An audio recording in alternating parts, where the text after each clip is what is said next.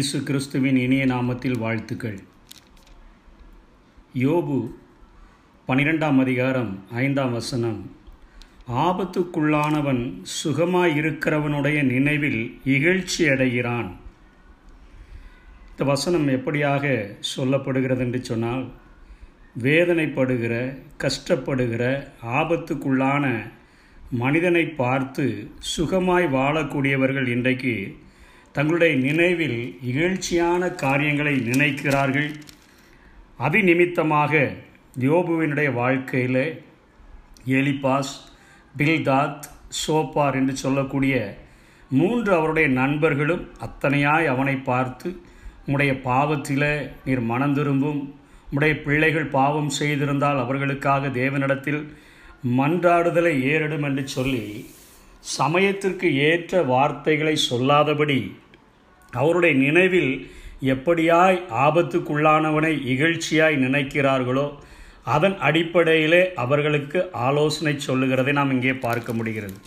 ஏசாயா ஐம்பதாம் அதிகாரம் நாலாம் வசனம் இப்படியாய் சொல்லுகிறது. இலைப்படைந்தவனுக்கு சமயத்திற்கேற்ற வார்த்தை சொல்ல நான் அறியும்படிக்கு கர்த்தராகி ஆண்டவர் எனக்கு கல்விமானின் நாவை தந்தருளினார். காலைதோறும் என்னை எழுப்புகிறார். கற்றுக்கொள்ளுகிறவர்களைப் போல நான் கேட்கும்படி என் செவியை கவனிக்கச் செய்கிறார் என்று சொல்லி இங்கே ஏசையா தீர்க்கதரிசி எழுதியிருக்கிறதை பார்க்கிறோம். இன்றைக்கு உலக பிரகாரமான மக்கள் சொல்லுகிற ஆலோசனைக்கும் ஆவிக்குரியவர்களாய் நாங்கள் வாழுகிறோம் ஆவியானவரால் நடத்தப்படுகிறோம் என்று சொல்லுகிற நம்முடைய வாழ்க்கைக்கும் அநேக வித்தியாசங்கள் உண்டு. நாம் முகத்தை பார்த்து அவர்கள் சூழ்நிலைக்கு ஏற்ப அவர்களுக்கு நாம் ஆலோசனை செய்ய முற்படும் பொழுது அது அவர்களுக்கு ஒரு பிரயோஜனமற்ற ஆலோசனையாகவே அது மாறிவிடுகிறது. அதற்குத்தான் இங்கே ஏசோயா தீர்க்கன் சொல்கிறார் சமயத்திற்கு ஏற்ற வார்த்தை நான் சொல்ல அறியும்படிக்கு எனக்கு கல்விமானின் நாவை தந்தருளினார். அப்படி என்று சொன்னால் கர்த்தருடைய ஆவியானவரினுடைய துணையோடு கூட நாம் மற்றவர்களுக்கு ஆலோசனை சொல்ல ஜெபித்து நாம் சொல்ல முற்படும் பொழுது ஆண்டவர் அந்த ஆபத்துக்குள்ளான மனிதர்களை பாதிக்கப்பட்ட மனிதர்களை பிரச்சனையில் இருக்கக்கூடிய மனிதர்களை அவர் தட்டி எழுப்பி உருவாக்கக்கூடிய ஒரு ஆண்டவராக இருக்கிறார்.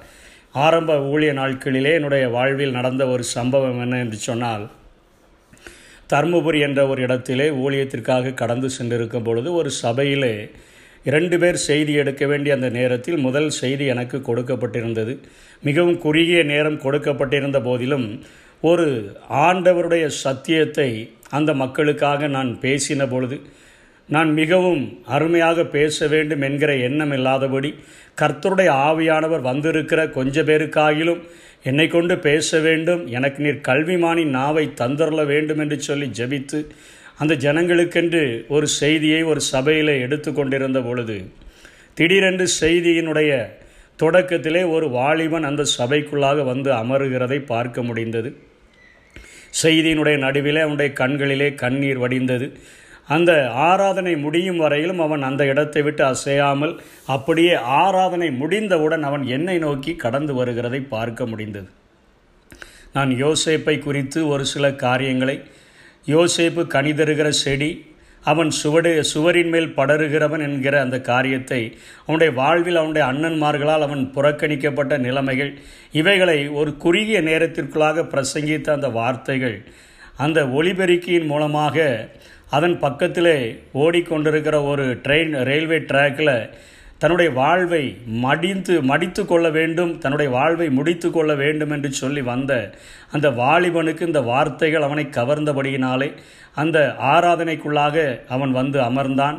வார்த்தைகள் அவனுக்கென்றே அவனுக்கு அவனுடைய இருதயத்தை துளைக்கிறது போல இருந்தபடியினாலே அவனுடைய சமயத்திற்கு ஏற்ற வார்த்தைகளாக இருந்தபடியினாலே அந்த நேரத்திலே என்னுடைய இருதயத்தின் பாரத்தையும் புரிந்து கொள்ளுகிற ஒரு இயேசு ஒருவர் இருக்கிறாரா என்பதை அந்த நாளிலே முதல் முதலாக அவன் கேள்விப்பட்டு ஆண்டவராகிய இயேசுவை அவன் தன்னுடைய சொந்த இரட்சகராக ஏற்றுக்கொண்டான்.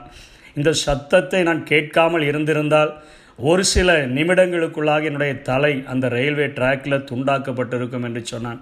அந்த ஈவினிங் நடக்கக்கூடிய ஓப்பன் ஏர் மீட்டிங்க்கு அவனை நாங்கள் வரும்படியாக அழைத்தோம். அங்கேயும் வந்து அவன் அத்தனை சந்தோஷமாக அவன் கடந்து சென்றதை உணர முடிந்தது.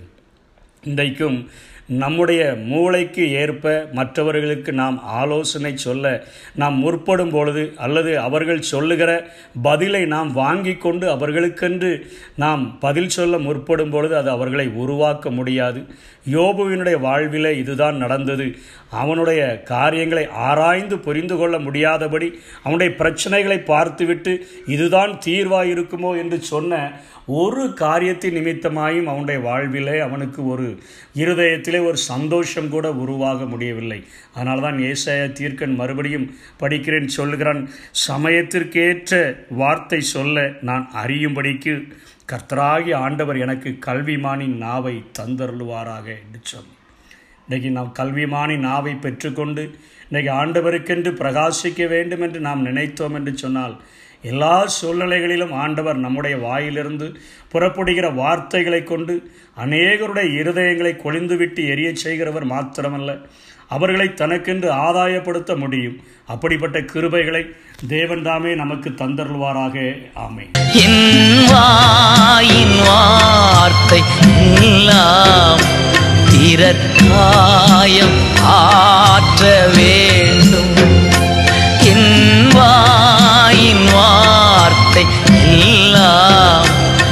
பிறர் காயம் ஆற்ற